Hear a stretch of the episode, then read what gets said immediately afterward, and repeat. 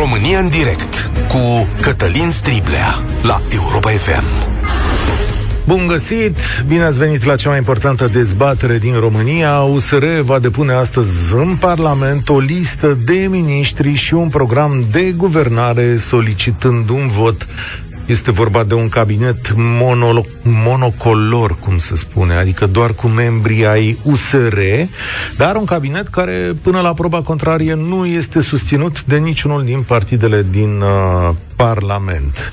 Știți, la un moment dat, Ludovic Orban a spus despre desemnarea lui Dacian Cioloș că este o cacealma, așa a numit-o liderul, fostul lider al PNL. Asta crede mare parte și din opinia publică, dar poate e mai grav decât atât. Poate această numire să fie vătămătoare din orice punct de vedere ai privi-o. Vătămătoare pentru cel care a făcut numirea, pentru că a numit partidul cu șanse puține să construiască o majoritate. Este vătămătoare și din partea celor care nu vor să sprijine cabinetul Cioloș pentru că trebuie să-l țină pe domnul Câțu acolo sau pe altcineva, dar poate chiar e vătămătoare și prin modul în care USR abordează situația, căci confruntată cu această lipsă de șanse, formațiunea poate ar trebui să se gândească la depunerea mandatului. Și asta vom discuta astăzi aici. Să știți că invitatul meu este Cătălin Drulă, vicepreședinte al USR. Bun găsit! Mulțumesc că ați venit să stați de vorbă cu publicul Europa FM. Mulțumesc pentru invitație. Știți Bună că oamenii care ne ascultă și ne văd și pe Facebook, apropo, puteți să ne uitați, să ne urmăriți acolo și să puneți întrebări, au uh, întrebări mai bune și soluții mai coerente, dar și critici mai aspre decât cele pe care le poate formula uh, presa. Să stabilim cadrul, domnule Drulă. Așadar, uh, România e în criză profundă, mor oameni zilnic, cam sute, da? 300, între 300 și 400. E o disoluție a statului, nu există niciun fel de măsuri coerente în criza medicală. Criza inflaționistă va lovi în deja a lovit și înțelegem că până la sfârșitul anului inflația va trece de 7%, adică e îngrozitor și în curând vom simți și o criză generată de lipsa de bunuri aduse din import. Știți că această penurie de bunuri se apropie și uh, de România. Acum, haideți să pornim discuția de aici. Imediat voi da drumul la linii la înscrieri, da, la 0372069599 și o să vă adresez și întrebările. Dar înainte, uh, cu ce, sau ce șanse vă dați dumneavoastră în întreprinderea asta de azi? Bun, acum nu vreau să fiu un uh, căutător în globul de cristal sau să mergem în zona de pronosticuri. Este un mandat acordat de președintele României, spre osebire de aceste discuții de până acum din spațiul public. Eu consider că suntem obligați să-l luăm în serios. Nu poți face gesturi constituționale uh, la mișto, se spune, uh, da. pe, pe stadion. Um, ci suntem obligați să luăm ca pe un, într-un moment extrem de serios pe care l-ați definit foarte bine, să-l luăm ca pe un mandat serios, așa l-am construit. Am discutat cu celelalte forțe politice care au fost în coaliție, n-au dorit să participe în această formulă de guvernare. Vă reamintesc că înainte de consultările de la Cotroceni n-au propus premier nici PNL, nici PSD, ceea ce înseamnă că nu și-au asumat guvernarea. Noi ne-am asumat acest lucru într-un moment greu. Um, am făcut o propunere, președintele a luat-o în serios, ne-a acordat acest mandat. Prin urmare, este datoria noastră să conținem care cele două forțe mari nu vor să guverneze, să uh, ne asumăm această guvernare. Echipa de miniștri propusă astăzi în Parlament în această dimineață este excepțională. Programul este unul bun care adresează exact crizele despre care vorbeați mai devreme. Cred că putem face o treabă bună. Dincolo de asta, un guvern și susținerea unui guvern se testează la vot în Parlament. De așa acord, este scriptic, așa este formal, cu așa este normal. Adică, bun, mă pot gândi optimist la orice fel de surprize sau la orice fel de responsabilitate. Sau inclusiv la strategia oferită de Dacian Cioloș, care spunea Domnule, hai, ajutați-ne să ne frângem gâtul. E posibilă și uh, chestiunea asta. Dar am o curiozitate la negocieri. Ce ați oferit dumneavoastră PNL-ului și UDMR-ului pentru de nu s-a concretizat sprijinul ăsta. Puterea e atrăgătoare. Sau numele domnului Câțu a rămas agățat acolo, nu s-a mai mers niciun pas mai departe. Exact. Să nu uităm cine a declanșat această criză. Uh, premierul Demis Câțu. prin, uh, prin, gestul, uh, prin gesturile sale repetate de demiterea a doi miniștri, promovarea unui program de mită electorală, um, conjurarea așa guvernării României de împrejurul Congresului PNL, dacă vă ceți aminte, și criza aceasta durează mai mult decât era natural pentru că s-a amânat o moțiune. Nu erau semnăturile, erau scanate, nu erau bine, nu s-a înțeles pixul da. E, sunt ironic, dar evident asta nu e, nu e un moment de glume, e un moment uh, mai degrabă... Dar, dar cum a fost acolo? Adică cum a fost? Domnul Cioloș s-a dus și a zis, hai să facem guvern. Și cum a fost în interior? Ne-a Domnul... spus de la început, pro- problema uh, guvernării anterioare a fost premierul Câțu. Eu sunt convins că dacă alegeam să spunem că alegeam premierul de la, de la PNL, că e partidul cel mai mare, deși există și exemple unde partidul al doilea de premierul în coaliție, Irlanda e cazul ăsta în prezent, dar spunem că e de la PNL, că asta e cutuma în România. Dacă alegeam cinci oameni politici cunoscuți din PNL, între care unul Florin Câț, eu sunt convins că cu ceilalți patru încă exista acest guvern și mai dura mult și bine.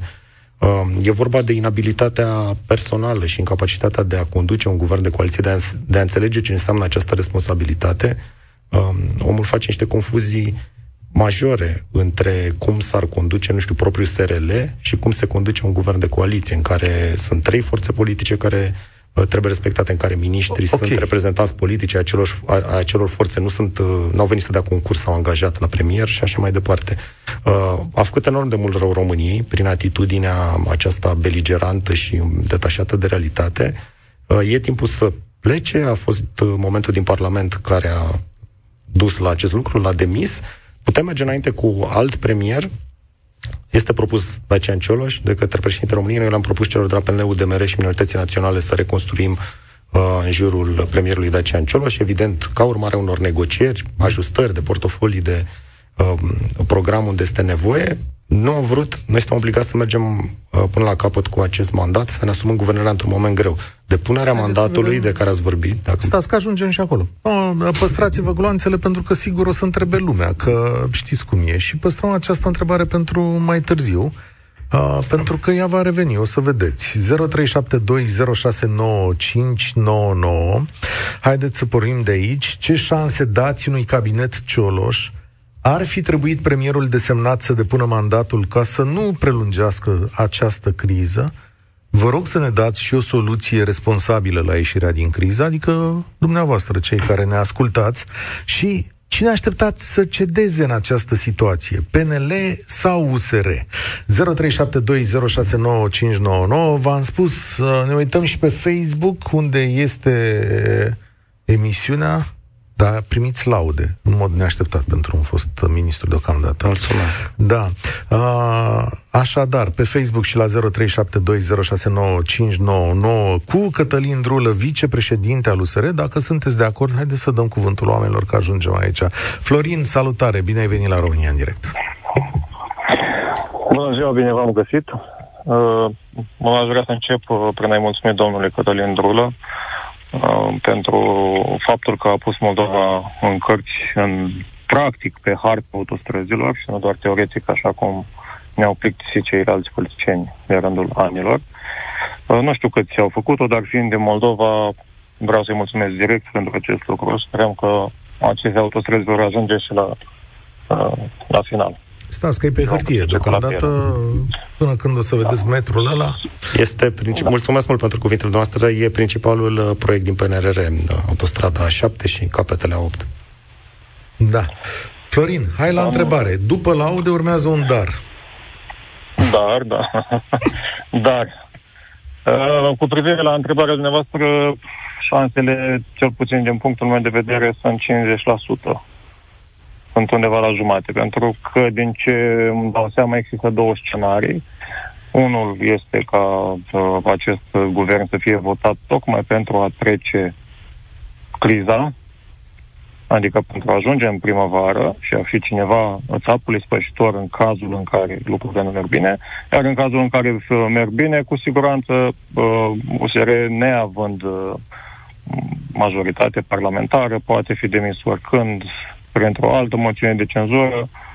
Am trecut iarna cu bine, a trecut criza cu bine, acum hai să-i dăm jos, să ne facem noi cărțile. Asta ar fi primul scenariu. Al doilea scenariu, și cred că totuși e mai plauzibil al doilea scenariu, este să nu fie investit acest guvern, pentru că, așa cum ne arată de ceva timp domnul, domnul Câțu, s-a îmbătat cu putere și face orice ca să-și exercite. Nu mai există niciun fel de bun simț. E... Cine ar trebui să cedeze? PNL sau USR ca această criză să fie rezolvată? Nu știu dacă e vorba de, de cedat, cred că e vorba mai mult de colaborare, nu? Noi, mm. noi uităm lucrul acesta. Ce vedem noi în România nu, nu se mai cheamă politică, se cheamă altfel. Dar până la urmă politica și o criză se gestionează prin colaborare, nu? Dar în ultima vreme, cred că în afară de USR, nu știu dacă se mai uită cineva la, la criza, la crizele din această țară. Toată lumea se uită la interese și la cine ține sceptrul puterii. Și așa cum, cum spuneați și mai devreme, într-adevăr, cum spunea domnul Cătălin Drulă, uh, domnul Câțu a trecut pe SRL guvernul, guvernul anterior. Aveți o întrebare și, noi... Florin, ai o întrebare și pentru domnul Drulă sau o recomandare ca să vă invit și așa? Ca și recomandare, nu știu ce să zic, pentru că depinde de modul în care vor merge lucrurile. În cazul în care uh, va trece acest guvern, bineînțeles, nu le urez decât mult succes și pe domnul Drulă îl rog să continue lucrurile bune pe care le-a făcut până acum. Iar ca idee, USR-ul, că veni vorba, uh, întotdeauna că era întrebarea dacă ar fi trebuit să depună, să-și depună mandatul, bineînțeles că nu. Dacă e întotdeauna mie, cel puțin USR, mi-a lăsat uh, uh, imaginea unui partid și a unor oameni cu foarte mult bun simț, profesioniști. Da, în momentul în care ai primit un mandat de la președinte, este normal să mergi mai departe. Este normal să-ți faci treaba, că despre asta vorbim. Dacă Uite... toată lumea și-ar face treaba în pătrățica lui, atunci toate lucrurile ar merge mult, mult mai bine. Eu tare da, a primit un mandat, trebuie să-l ducă mai departe, cu toate riscurile, pentru că asta înseamnă bun simț, în primul rând, și respect față de, da. să zicea, față de români. Sunt câteva zile Nu fugim de... ca lașii, încercăm. Sunt nu, câteva nu, zile de prelungire a crizei. De fapt, ăsta este singurul da, poate fi interpretat și așa. Dar o până la urmă șansele cheme... sunt 50-50%, nu-i așa? Sunteți optimist. Întotdeauna e mai bine să regretezi. Dacă îmi dați voie și vreau... Domnul Drulă, dacă îl întrebați cu 50-50%, cred că el zâmbește sub masca pe care o purtăm aici în, în studio. Da, aș vrea un pic să vă răspund la, la partea de prelungire a crizei. În primul rând, mulțumesc mult pentru cuvintele legate de, de muncă la minister. Uh, nu se prelungește criza. În cazul respingerii guvernului ne apropiem de un final al crizei. Vă reamintesc că constituțional, pentru a avea finalul unei crize nerezolvabile, este, sunt alegerile anticipate. Ori acele alegeri se pot organiza în 120 de zile, 60 de zile până la dizolvarea Parlamentului plus 60 de zile pentru organizarea scrutinului, de la momentul respingerii primei propuneri de premier. Ori acel termen nu curge încă, dacă, spre exemplu, nu s-a stabilit încă calendarul, dar votul ar fi miercuri și presupunând că ar fi unul negativ, mergem pe acest scenariu, uh, deci ne apropiem de rezolvarea crizei în ambele scenarii. Dacă avem un guvern investit, este o, o rezolvare pentru, pentru termenul scurt, mediu, cel puțin. Dacă este o respingere, începe să curgă acel ceas care ticăie și care e normal într-o democrație. Numai în România a fost așa de greu băgat mecanismul ăsta în Constituție de alegeri anticipate. Stați sunt, puțin, dacă, sunt, dumneavoastră, Cătălin Drulă, sunteți de acord cu alegerile anticipate? Sunt uh, de acord că spectrul alegerilor anticipate ca un deadline, el evident depinde de președinte. Da. Nu știu dacă știe toată lumea, uh, președintele poate dizolva Parlamentul. Deci el poate propune și 10 premier dacă vrea. Deci, da, până la urmă, depinde. Da. Nu e obligatoriu pentru el. Dar spectrul uh, al unor, unui nou scrutin în care să mergem către oameni și să întrebăm e ok cum a făcut Câțu și poate greșește uh, USR sau invers, sau cine vrea să vă guverneze, ăsta e fundamentul democrației, trebuie să existe acolo, pentru că altfel uh, lucrurile pot, uh, uh, se pot duce la, la masa verde ad infinitum. Așa, adică înțeleg că sunt niște planuri de guvernare interimară pe termenul că asta nu sunt lucruri în regulă într-o democrație. Ori ai un guvern investit, de, investit cu, cu puteri de pline, ori mergi din nou la alegători. ori ceasul trebuie să curgă și dacă ar fi varianta aceasta de care vorbeați, eu sper să nu fie, sper să fie varianta în care guvernul este investit și putem să ne facem treaba, începe să curgă de miercuri. Viorel, salutare, ești la România în direct cu Cătălin Drulă. Bună ziua! Uh, aș fi vrut să uh, punctez legat de întrebări direct, pentru că Te mi se rog. pare uh, mai, mai clar așa. Eu voi fi destul de reținut în ceea ce privește afirmațiile cu directă tentă politică. Uh, cine ar trebui să cedeze între um, uh, PNL și, hai să zicem, uh, PSD, din punctul meu de vedere, sincer, ar trebui să cedeze UDMR-ul. O să spun imediat de ce. Eu nu sunt membru UDMR, nici nu cunosc limba maghiară. Așa? Însă lucrurile au pornit la nivelul la care am urmărit cu deosebită atenție propunerea de avocat al poporului care a fost făcută în urmă cu ceva timp și am fost foarte impresionat de abilitățile și pregătirea unor persoane care sunt înscrise în UDMR în mod direct și în cazul acesta a unui guvern minoritar, dacă, să spunem, luăm în considerare, Arafat a fost acceptat pentru prima dată ca să lucreze unde? Tatăl Mureș. Unde? Așa. În Transilvania, într-o zonă unde ușor, ușor a dezvoltat de jur împrejur niște sisteme. Ne confruntăm cu o criză, în primul rând, hai să spunem, în populație, în ceea ce privește încrederea, dezvoltarea și așa mai departe și uh, foarte mare parte în Transilvania se dezvoltă producția și nu consumul direct. Stați un pic, în ce vreți acesta, dacă, să spuneți dumneavoastră? Unde, unde să ajung este da. ca UDMR-ul să devină un partener în ceea ce privește uh, USR-ul la guvernare, fie prin secretar de stat, fie, nu dau seama exact cum, în așa fel încât uh, Uh, persoane care sunt capabile și care au fost pregătite punctual, foarte tehnici mai mult, ca să rezolve probleme de natură sănătate, cum este ministrul mediului, da, care s-a ocupat de mediu. Ei uh, au niște buni profesioniști, asta e adevărat. A, așa, corect, Dar, corect. Știți... Și aceștia să participe în sensul acesta alături de USR și să dea o, uh, o direcție... Stai un pic, aici trebuie să o lămurim. Chelemen Hunor a ieșit după singura rundă de consultări de acolo și a zis, domnule, a fost o discuție sinceră și sinceritatea e dureroasă. Haideți, Așa. domnul Drulă, că ne ascult o țară întreagă, respectiv măcar 500 de mii de oameni, dacă nu mai mulți în momentul ăsta. Ce a vrut să zică domnul Cheleman așa, la ca la întâlnirea asta între iubiți? Ce, ce v-a spus domnul Cheleman acolo la pă, întâlnirea aia de a fost dureros?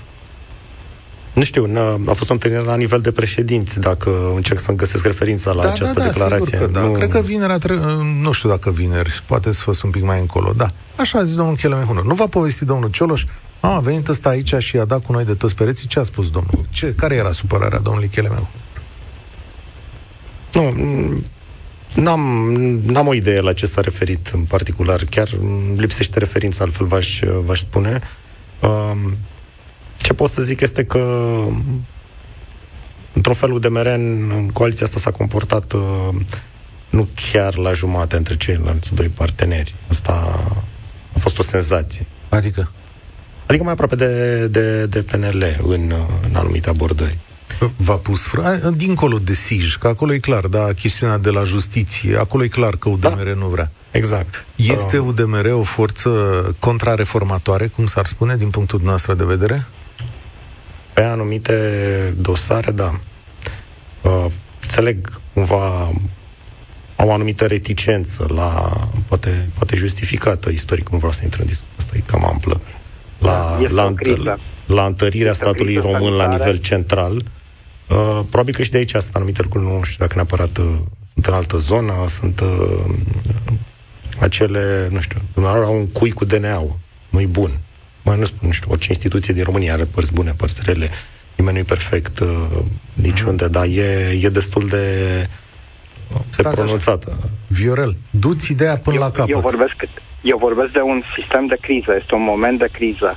Uh, ai o criză economică, ai o criză uh, de natură uh, sănătate, ai o criză de natură abordare fonduri europene, trebuie rezolvată criza, trebuie căutați socialiștii puternici care pot să vină fără multe probleme de natură politică ar fi din zona UDMR-ului. Asta este părerea mea. Aici am vrut de fapt să ajung. Uh, este o rezolvare pe care eu o văd față de ceea ce știu față de CV-urile unor persoane pe care le-am văzut. În fine, spun încă o dată, nu sunt implicat politic, nici nu fac parte din UDMR, dar ce am înțeles eu și ce are USR-ul bun aici și ce ar putea ca să participe UDMR-ul ar fi aceste elemente punctuale. E o zonă de criză, sunt oameni cu experiență și merg din direcția asta. Da, eu v-aș uh, sugera, nu vreau să fiu mai mult dat, să vă uitați un pic și pe CV-urile celor 18 uh, miniștri propuși, uh, pe CV-urile miniștrilor propuși în această dimineață, Um, eu cred că este o echipă foarte um, și la Ministerul Fondurilor Europene și la uh, sănătate și la justiție și peste tot, adică sunt oameni care chiar pot livra și care au o istorie de a livra la finanțe um, și așa mai departe. Um, n-am niciun dubiu că propunerea pe care o facem Parlamentului e una bună, că va fi adoptată sau nu. Aici e într-adevăr un, uh, un, un joc al poziționării celorlalți parlamentari. Înțeleg.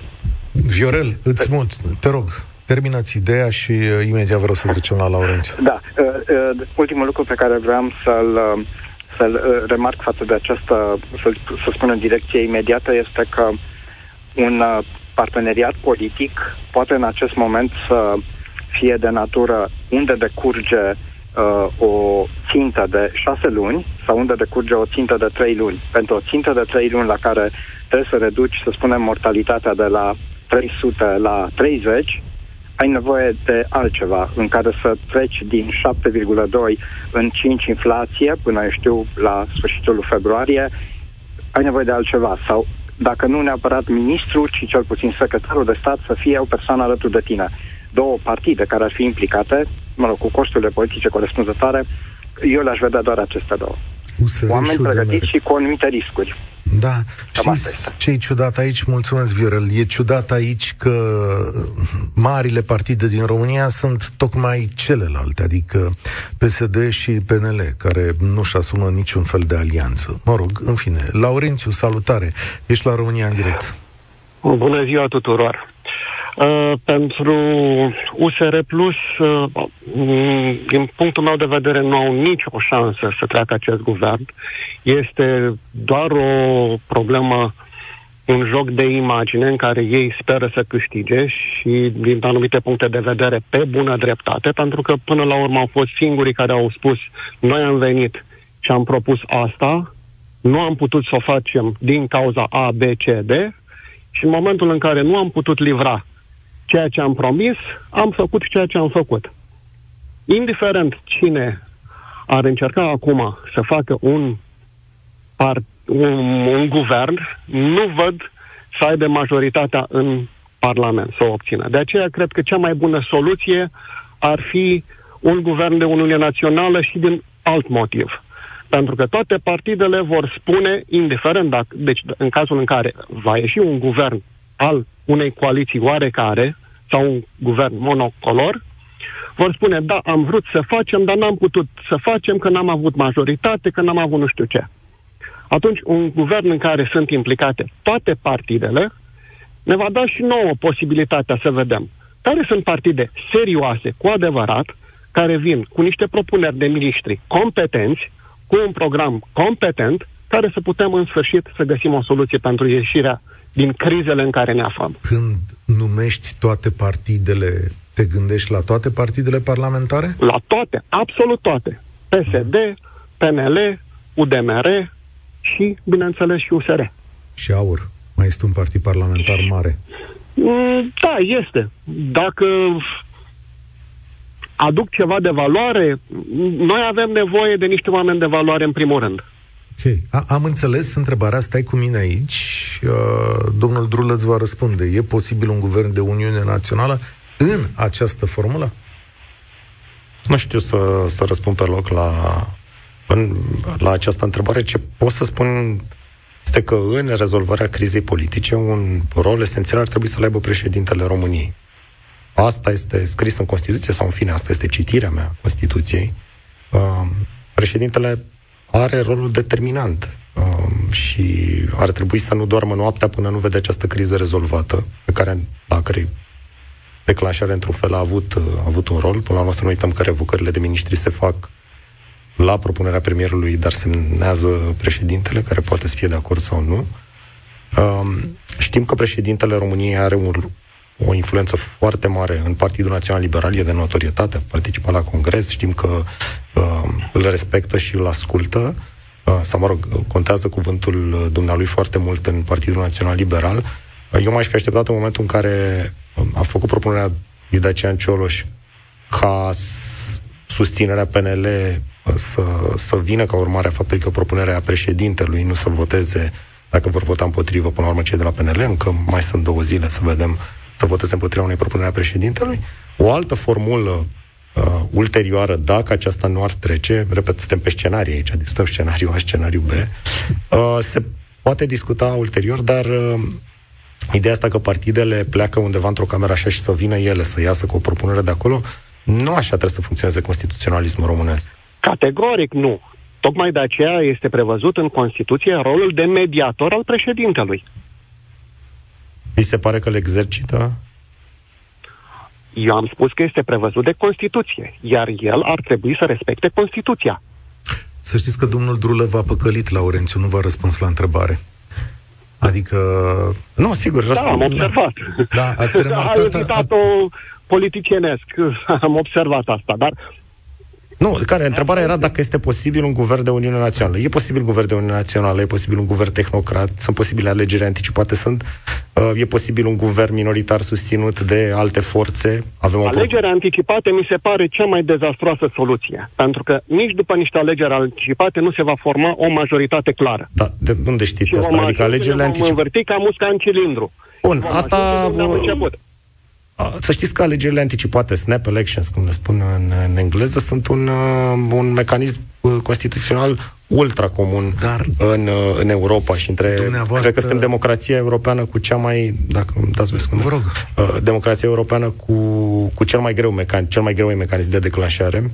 Uh, există și extremă, nu vreau să spun că e un exemplu pozitiv, că e un exemplu mai degrabă de așa, nu. În Bulgaria au a treia oară alegeri anticipate uh, pe noiembrie, a treia oară pe acest an. Dar uh, în Alte țări sunt o modalitate de a debloca situația politică când nu se găsește altă soluție. În afară de această deblocare, soluția cea mai logică, ca să nu căutăm fantezie acum, este uh, cea care este pe masă, în primul rând, adică votarea guvernului Cioloș. Dacă nu, uh, am propus partenerilor noștri ref, uh, reformarea coaliției, PNL, USR, UDMR, există o majoritate clară aici cu sprijinul minorităților, cu alt premier decât Florin Câțu. Dacă criza și Corect. România stă într-un singur om, uh, atunci înseamnă că avem o problemă foarte mare în altă parte, mai ales că uh, nu e chiar rupt din stele uh, în ciuda... Păi, uh, vedeți dumneavoastră, toate partidele sunt ca niște cocoși care vor să arate că sunt cei mai tare din curte. Și nimeni nu vrea să cedeze. De aceea, un guvern de Uniune Națională ar putea aduce la masă pe toți, ar putea scoate în față niște oameni de valoare din toate partidele, pentru că sunt convins că toate partidele au niște oameni de valoare, și să trecem peste orgolile personale ale șefilor de partide, ale partidelor în sine, și, să gând- și mai ales ale președintelui, și să găsim o soluție rațională și viabilă pentru această țară. Și pentru da, Să știți de... că rolul democrației este să fie propuneri diferite și să poți alege. Un mare partid unic în care aparent așa nu se mai ceartă nimeni cu nimeni și ies doar propuneri bune de la niște tehnicieni, e o iluzie. Partidele au propuneri diferite. Unii vor să întărească sistemul de justiție central și să desfințeze modalități de control politicienilor asupra lui, alții nu. Unii vor pensii speciale pentru clientelă foarte legată de stat și susțin în general uh, aparatul de sinecure al statului, pentru că de acolo le vine și puterea politică, alții nu.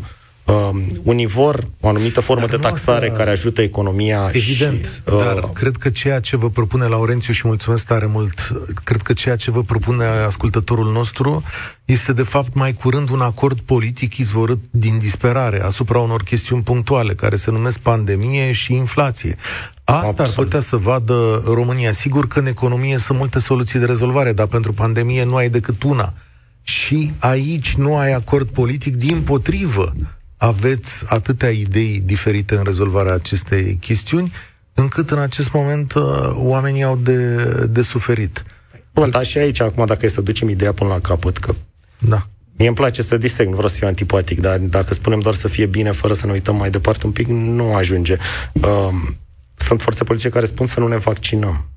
Și da. alții care spun, domnule, toată știința, experiența celorlalte țări care acum n-au o problemă cum avem noi cu cu ce, cu ce se întâmplă de groază în spitale, vaccinarea e soluția.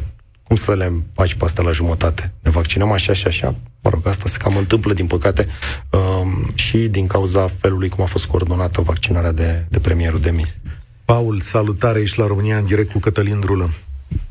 Uh, salut, Cătălin, salutare, domnul Drulă. Vă salut. Uh, apropo, eu sunt uh, votant USR. Uh, Dacian Cioloș este părceanul meu preferat. Uh, respect toată munca pe care a făcut-o la Ministerul Transporturilor, dar dumneavoastră spuneți că ați venit cu cei mai competenți oameni sau printre cei mai competenți oameni pe care aveți un, un partid uh, cu, la guvern, da?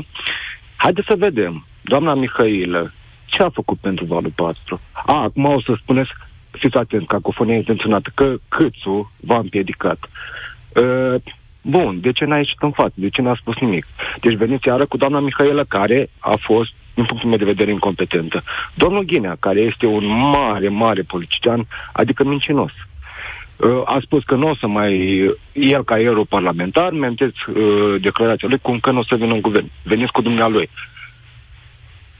Da, că eu, eu da, asta, și uh, un pic, că, mă scuzați. Mie mi-a scăpat asta, a zis Ghinea că nu mai vine în guvernul ăsta nou? Sau... Uh, nu, nu, nu, nu, nu, nu, înainte de a fi ministru.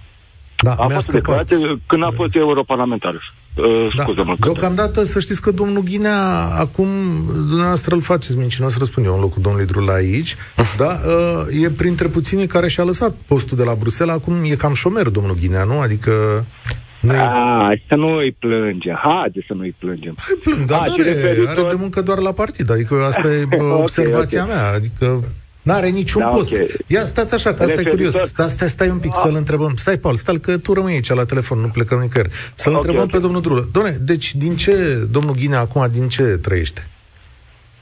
Acum nu vreau să intru în uh, situația nu, personală al da, Cristian, da, da, dar ce pot să spun este că ex, exact cum ați sesizat și dumneavoastră, mai degrabă uh, invers, adică se numără uh, pe degetele unei mâini, cred, uh, europarlamentari. Asta e o poziție pe care mulți o tratează așa, nume bine plătită, e și 5 ani mandat, în loc de 4 ani, uh, și care este incompatibilă cu funcția în executivul românesc, preosebire de, de parlamentarii naționali, adică în momentul în care intri în executiv trebuie să îți dai demisia.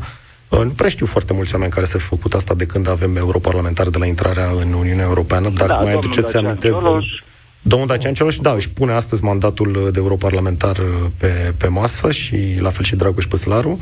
Uh, Cristian Ghinea a făcut o treabă extraordinară cu PNRR-ul și este un om care tocmai pentru un vis pe care îl are, adică uh, e un om nu care crede... Că... Domnul Drulă, domnul... Eu v-am auzit părerea, dacă îmi dați voie să vă zic și eu pe a mea. Atâta tot, atâta tot. Mă uh, este... Vă enervez eu cu minciunile? Nu, nu, nu, dumneavoastră. Mă enervează că domnul Ghinea nu și-a respectat cuvântul și aveam pretenții... Eu nu știu la, la ce vă referiți cu nerespectarea cuvântului, dar vă spun că a e mai degrabă, eu evit să folosesc cuvântul. a zis că nu o să mai, sau nu o să o să-și respecte mandatul de europarlamentar. Stați că trebuie să verific eu acesta. De asta. Da. Bun, uh, nu știu declarația la care faceți referire, dar aș pune mai degrabă... O să vă trimit pe Messenger dacă îmi permiteți după. Ok. Aș pune mai degrabă în termenii unui lucru pentru care ar trebui lăudat faptul că a renunțat la acel mandat și a venit ca ministru al Haideți, uh, fondurilor europene, pentru okay. că a făcut o treabă extraordinară și vă spuneam că omul ăsta are un vis, acela de folosirea programelor de dezvoltare cu fonduri europene. Înainte uh, vorbeam doar de cadrul multianual, acum vorbim de acest excepțional uh, PNRR născut din, uh, din situația dificilă a pandemiei în Europa. Un vis că legăm niște reforme și niște lucruri care se văd concret în viața oamenilor, cum e acea masă caldă pentru copii la școală, cum sunt um, reforme fundamentale pe care acum suntem obligați să le facem pentru că ne-am asumat în fața Comisiei Europene, evident și ca urmare a unui proces de negociere pe care l-a dus excepțional uh, Ghinea, uh, suntem obligați în următorii șase ani să-l facem. Indiferent ce guvern vine, de Uniunea Națională, Tehnocrat, PNL, PSD, USR, va trebui unde, să facă aceste reforme. Unde are Paul dreptate, e la doamna Mihaela. Adică doamna a fost, ați avut doi miniștri ai sănătății, amândoi de la USR, Rezultatul e același. Doamna Mihailă a avut instrumente cu care să rezolve diverse situații, că nu e doar la câțu chestiunea asta. Nu există nicio asumare a USR-ului pe zona asta. Mie mi se pare că doamna Mihailă... Cătălina, aș vrea să te și ajut aici. Pot să vă răspund? Să... Are, are uh, activitatea dumneai înainte de a fi în uh, partid e foarte discutabilă, ca să fim sinceri. Adică a profitat cumva de ceva avantaje de la stat. Adică doamna trăiește pe salariu minim, dacă nu mă șel, trăia pe salariu minim, nu? Adică sunt niște chestii pe care uh, voi ca partid, ca USR, ar trebui să le luați în considerare că puneți în funcție așa de importante niște oameni foarte discutabili. Și aș mai da nume, dar nu are rost acum. Știu la ce vă Uh, ideea referiți. este Stați ca să înțeleagă că- toată lumea. Știu la ce vă referiți. Doamna era angajată la o firmă unde își dădea salariu minim pe Firma economie. dumneaei. Probabil cheltuieli din firmă, optimizare fiscală și lua dividende, pentru că în România taxarea pe dividende e foarte mică. Da, să înțeleagă toată lumea asta. Se procedează așa în multe uh, companii, unde persoanele din funcție de conducere își dau salarii mai mici și obțin dividendele după un an. Asta e acuzația dumneavoastră la acuzație. Da, da, da, da. Da, observația Asta. noastră Mersi, legată Cătălin. de doamna Mersi, Mihaela. Cătălin. Da. Bun, uh, revin. Acum Păi, ai dacă răspunsul îmi lăsați dumneavoastră. și da, răspund. Păi, acum ai răspunsul M-am dumneavoastră, uitat, da. au trecut 3 minute. Da. Ok. Nu vă Uh, faceți griji, că aveți, vorbiți, ați primit spațiu mult, nu e problemă. Da, da, da. M-am aprins un pic pentru că mă deranjează să văd niște oameni care muncesc și pe care știu că sunt oameni buni, că sunt puși în termenii ăștia de oameni discutabili. Și cu Ghine am uh, explicat-o și am închis-o mai devreme. Doamna Mihailă, după mine, a făcut o treabă extraordinară la Ministerul Sănătății. Gândești coleg cu oameni în guvern, ai interacțiuni dese, uh, vezi ce fac, este super profesionistă și în domeniul ăsta greu uh, a venit uh, într-un moment greu uh, și s-a descurcat excelent după mine. Uh, pe de altă parte, domeniul a fost secat de bani de câțu.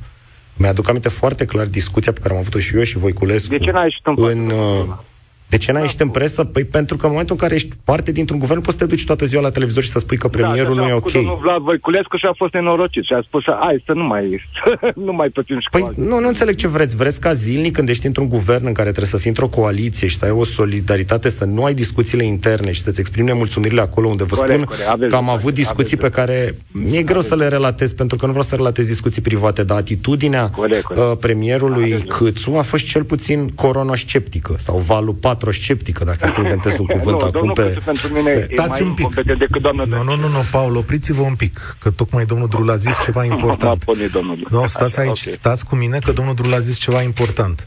Cum adică E. domnul Câțu este coronosceptic? am reformulat în valul patrosceptic, ca să zic Ai, așa. nu, nu, adică trebuie- discuții pe care le-am avut și am fost și eu am asistat la unele dintre ele cu doamna Mihailă de față în care spunea, domne, uh, avem nevoie, am nevoie de banii ăștia, avem nevoie de măsurile astea, hai să încercăm să facem ceva diferit cu vaccinarea. Vă aduc aminte că tot ce are legătură cu vaccinarea a fost luat la premierul Câțu himself, cum se zice în engleză, la el însuși. Uh, Eu chiar mi-aduc aminte la investirea guvernului, l-am sunat pe Vlad, Vlad, mă rog, suntem prieteni, uite, ești ministrul la sănătate, eu la transporturi și dintr-una în alta l-am trat și zic că acum începe vaccinarea asta, era ceva nou în decembrie. Vă aduceți aminte că de-abia da. începeau prima doză, parcă pe 27. Ce păi vaccinarea nu e la mine deloc. Și am rămas uh, mască interzis, nu urmărisem uh, atunci în perioada respectivă. Bun, uh, revenind la, la ce spuneam, în, uh, când, când s-a făcut bugetul, două momente importante, când s-a făcut bugetul în februarie, uh, ne-a lăsat fără bani pentru întregul an și pe mine la transporturi și pe, doamn, pe, pe Voiculescu și promisiunea a fost, mi-aduc aminte că, cum spus, uh, Cătălin, Vlad, nu vă faceți griji la rectificare, veți, veți primi banii. A f- am avut permanent de în cursul anului dialoguri pe tema asta. La mine, să zic, a fost mai puțin dramatic, deși acolo e vorba de salariile a zeci de mii de oameni din domeniul feroviar care au fost plătite cu greu. Ce să mai vorbesc de bani de investiții să rămână. La sănătate e vorba mai mult de medicamente, de plata uh, unor, unor chestiuni care au, se traduc mult mai direct în viața oamenilor. Doamna Mihailă nu putea face paturi ATI fără domnul Câțu?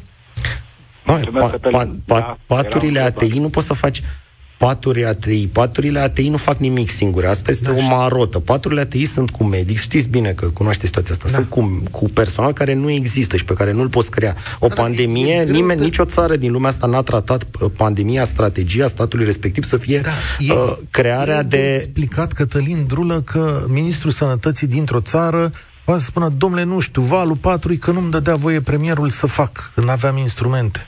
Păi, e complicat să faci lucruri fără bani. Dacă nu ai banii să cumperi medicamentele necesare uh, și resursele alea, în plus, pandemia se tratează uh, sau s- strategia unei țări, politica publică, cea mai importantă pentru pandemie este să previi să ajungi în valul respectiv, adică vaccinare. Asta au făcut statele din jur, asta a făcut Israel, asta a făcut Portugalia, Italia, Spania, dacă ne uităm. Nu se poate trata un val pandemic uh, în spitale, adică noi o lăsăm așa la liber, bubuie cum este acum peste tot, în toate școlile, în toate grădinițele. Cred că toți aveți un cunoscut care are copil cu, cu, cu, cu COVID pe acasă. uh, și duce și acasă și după aia ne uităm doar la statistică, oamenii sunt și nevaccinați și așteptăm să numărăm și cumva așteptăm ca oamenii ăia care sunt de un an și jumătate la care se gândește foarte puțină lume, la medici care eu nici nu pot să-mi dau seama prin ce trec la nivel uman, să facă un miracol. Nu știu, domne, tratați-ne acum. Păi n-au cum. Nu funcționează așa un sistem medical. Paul, îți mulțumesc tare mult pentru intervenția ta. Haideți să-l auzim pe Adrian, cât s-a încălzit domnul Drul acum. Uh, bună ziua, Cătălin, bună ziua, domnule ministru, o să fiu scurt, pentru Vă salut. că dăm că nu mai e chiar așa de mult timp. Mai e ceva timp, că am prelungit, că ne place când vine domnul Drulă. La radio vă place și dumneavoastră când vine la Europa FM, da. Fac parte din cetățenii României, cred, după părerea mea că sunt foarte mulți, care nu au politica în cap uh, pe primul plan al zilei, dar printre treburile zilnice, cumpărături și familiale, mai tragem cu ochii la dumneavoastră. Și aș vrea să vă întreb uh, uh, câteva lucruri. Uh, pentru mine este foarte clar că miercuri sau când va fi acest guvern propus de dumneavoastră va pica în Parlament, probabil va fi votat doar de parlamentarii USR, dar uh, cu toții știm că vor urma noi consultări uh, convocate de uh, domnul președinte, unde cu siguranță nu va conta foarte mult ce veți spune pe acolo, pentru că PNL va veni cu uh, Florin Câțu propunerea de prim-ministru, care va fi și desemnat. Aceeași părerea mea, 100%. Vreau să vă întreb, în acest caz, dacă vom ajunge acolo, două întrebări vă pun. Va vota USR un guvern condus de Florin Câțu? Nu. Doi, va vota USR un guvern alcătuit de PNL cu o altă propunere de prim-ministru? Din care, în acest scenariu pe care l-a spus dumneavoastră și un guvern din care să facem parte, la asta vă referiți? Adică un guvern care face parte La și asta mă USR? refer. După tot ce v-a făcut Da. între ghilimele PNL în ultimele săptămâni, în practic acum nu vă votează Nu. guvernul. Au spus că nu mai există coaliția, că nu mai vor să Stați un colaboreze pic. cu dumneavoastră. E, întrebarea e foarte bună. Uh, asta e, de fapt, soluția pe care noi am propus-o ca variantă A și cea mai normală. Un uh, guvern al aceeași coaliție în jurul altui premier. Uh, de la PNL, dacă, dacă asta e opțiunea pe care o înțelegem ca fiind cel mai mare uh, partid din coaliție pe număr de, de mandate, că, că ar fi natural să, să le aparțină. Uh, acum, noi suntem oameni de stat. Nu putem judeca în termen de ce mi-a făcut, uh, m-a supărat. uh, Avem niște obiective de stat și de aia am spus și la începutul emisiunii că nu pot să iau uh, propunerea, propunerea premier, uh, îmi cer scuze, a președintelui Iohannis ca pe o cacealma, un joc și așa mai departe. Un om de stat e obligat să facă gesturi de stat. Nu pot decât să o interpretez în gril asta. Dacă nu e așa, e uh, păcatul și responsabilitatea dumnealui. Uh, cu premierul Câțu, iarăși, nu e o chestie personală, deși, nu știu, n- n-aș bea neapărat o bere cu dumnealui, dar e o chestiune care are legătură cu cum merge țara asta și unde a dus țara asta și cu niște uh, erori majore și o incapacitate de a conduce o echipă. Nu înțelege rolul unui premier de coaliție, un premier care uh, trebuie să fie premierul tuturor celor două, trei forțe. Așa se întâmplă și în Italia, și în Germania, în Olanda sunt guverne de coaliție. Nu e neîntâlnită situația asta. Sunt foarte multe... Dumneavoastră l-ați numit uh, zombie, am înțeles, sau cadavru politic, nu mai știu cum i-ați spus.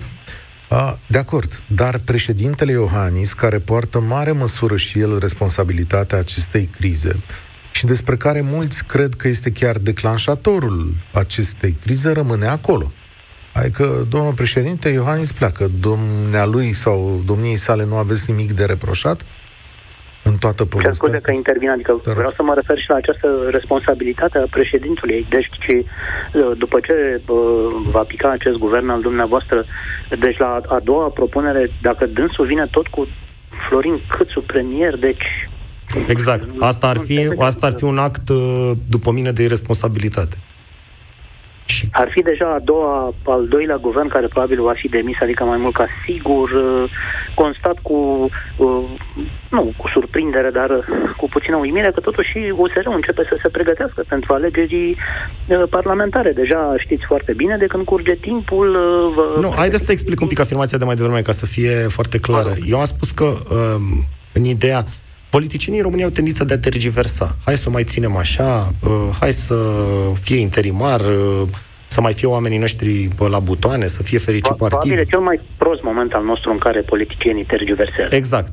Și, și criza asta trebuia să dureze mult mai mult, const, mai puțin, îmi cer scuze, constituțional trebuia să pice premierul pe 8 zile de pe 8 uh, septembrie, pe 16 septembrie trebuia să pice acest În guvern. Austria, dacă nu mă înșel, au avut un nou guvern după două zile sau ceva de genul. Ok, deci aici termenul e minim impus de Constituție. Deci în 16 septembrie trebuia să pice, în 18 septembrie trebuia să avem o propunere de alt premier de la PNL, Uh, și în 20 septembrie să avem un nou guvern. Putea să dureze 10 zile întreaga criză.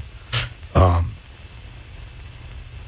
Adrian. Acea, acea afirmație despre, despre alegerile anticipate, ele e bine să existe la capăt ca un punct determinist al procesului, ca să știm că nu putem sta în, uh, în ciorba asta oricât și um, cu, cu combinații subterane.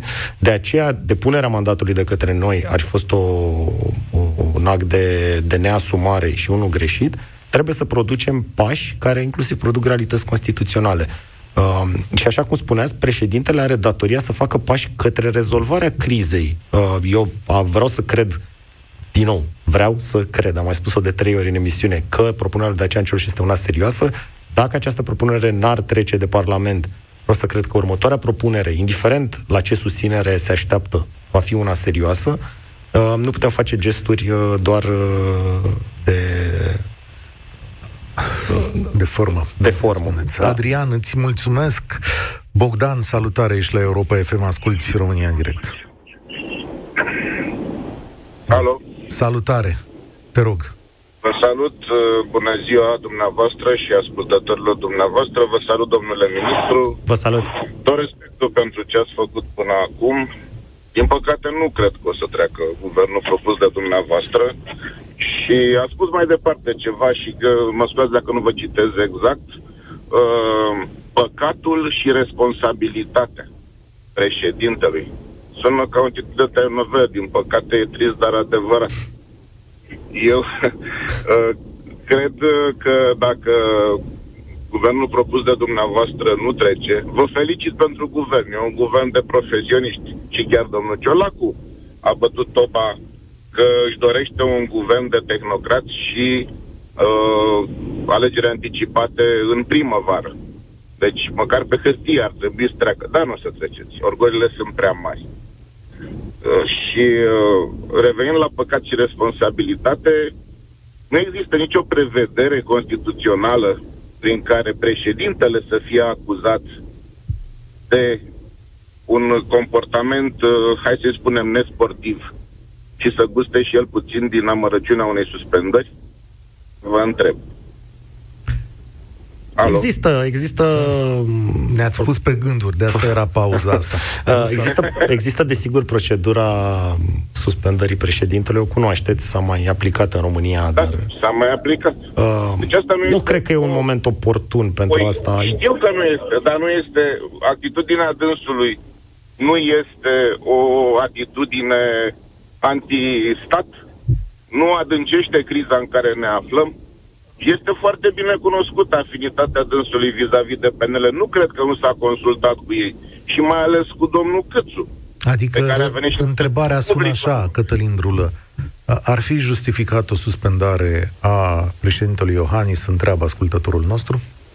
Exact. Eu nu cred asta, dar aș vrea și mai departe să merg un pas. Uh, sunt foarte sunt oameni în Partidul Național Liberal pe care îi respect foarte mult și respectul e reciproc. Sunt mulți uh, lideri, oameni care au demonstrat ceva și membri în acest partid care sunt rușinați de ce se întâmplă.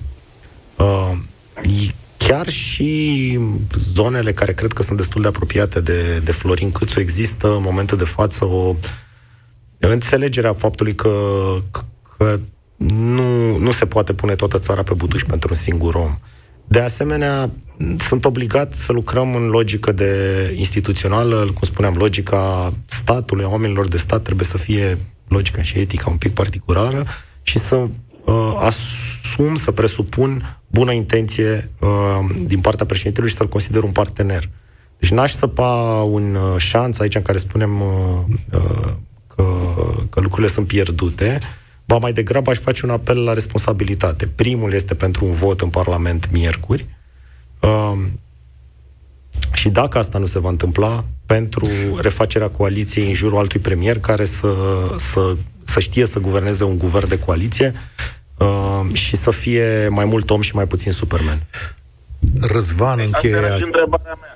Da, Bogdan. Dacă totuși se întâmplă exact scenariul cel mai grav, ăla în care dumneavoastră nu trece și președintele îl propune tot pe domnul Câțu, nu se justifică o acțiune de acest sens? Asta era întrebarea. E, re, repet, nu știu dacă, dacă ar adăuga la criză sau ar, ar rezolva-o. Haideți să, să presupunem, eu, eu vreau să cred că nu va face această propunere a unui premier demis încă o dată, ar fi complet O vedem pe asta. în afara pas, logicii. Pas cu pas. Îți mulțumesc, Bogdan. Acum trecem la Răzvan. Salutare, tu să încheie această ediție de România în direct la Europa FM. Vă, vă salut, domnule Striblea, vă salut, domnule Drulă, o să încerc să fiu cât mai scurt. Din capul locului o să spun că sunt un votant USR, un votant USR foarte dezamăgit, profund nemulțumit și extrem de supărat.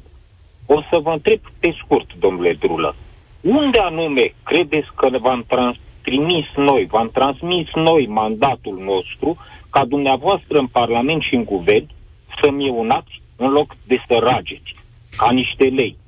Unde anume credeți dumneavoastră că v-am trimis noi acolo ca dumneavoastră să permiteți ca niște școlari sau ca niște bies corporatiști de abia intrați într-o uh, mare instituție financiară să vă comportați ca niște școlari ce pot fi puși la punct.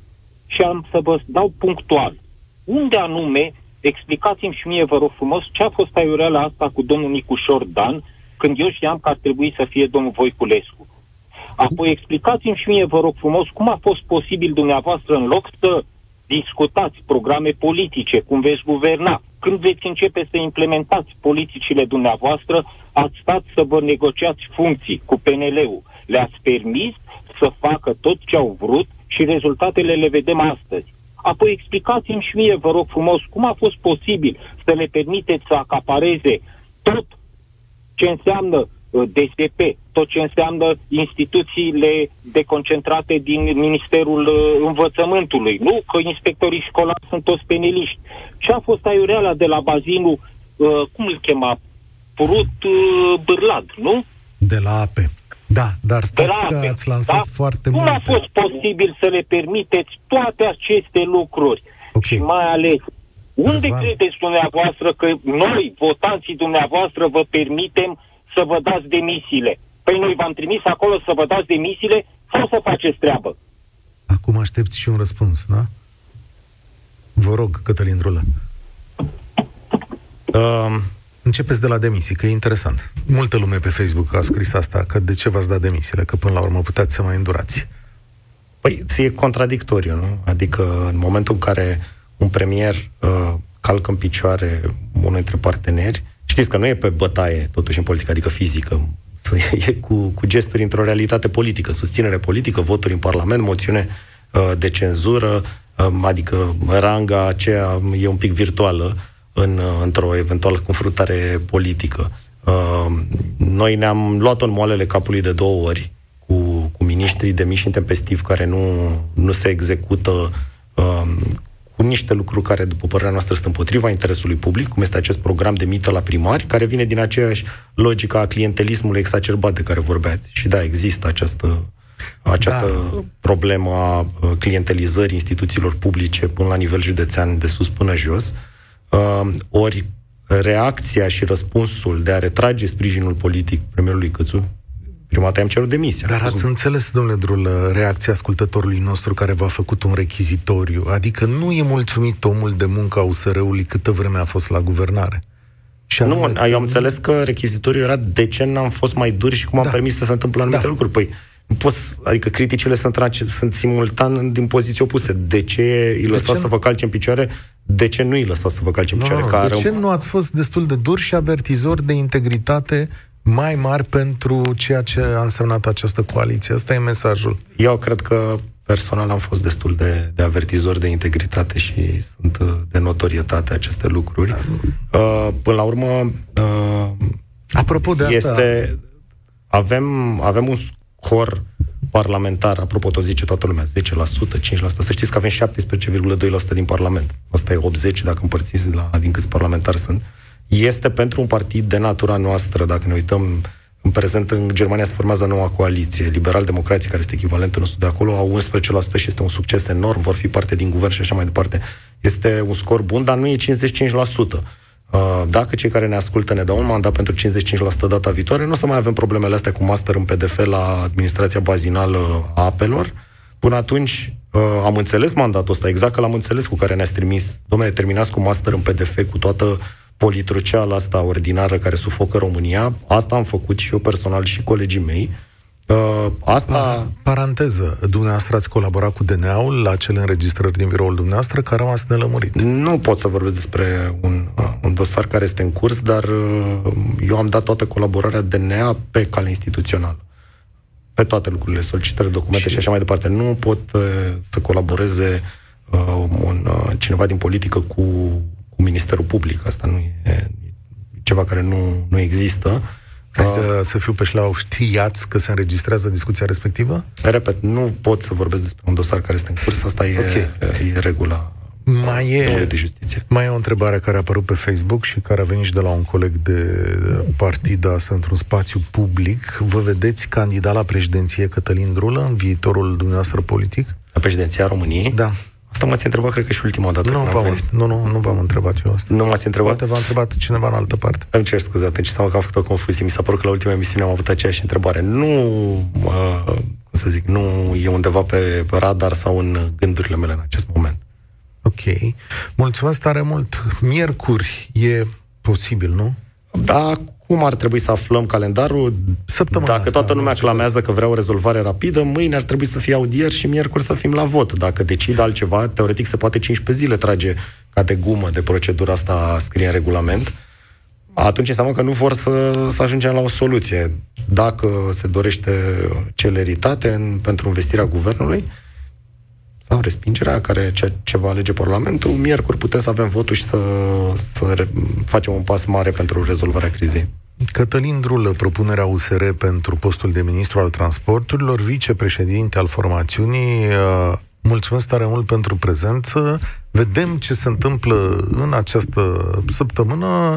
Uh, cred că la un moment dat vom vedea dacă ne întâlnim și în cealaltă calitate a noastră de ministru al transportului. Sunt curios ce s-a mai întâmplat sau ce a mai rămas între timp din proiectele de acolo. Uh, eu sunt Cătălin Striblea, România în direct la Europa FM se încheie astăzi aici. Vine Radu Constantinescu, ne auzim la rațiunea zilei într-o oră și ceva. Spor la treabă. Mulțumesc! Participă la România în direct, de luni până joi, de la ora 13 și 15, la Europa FM.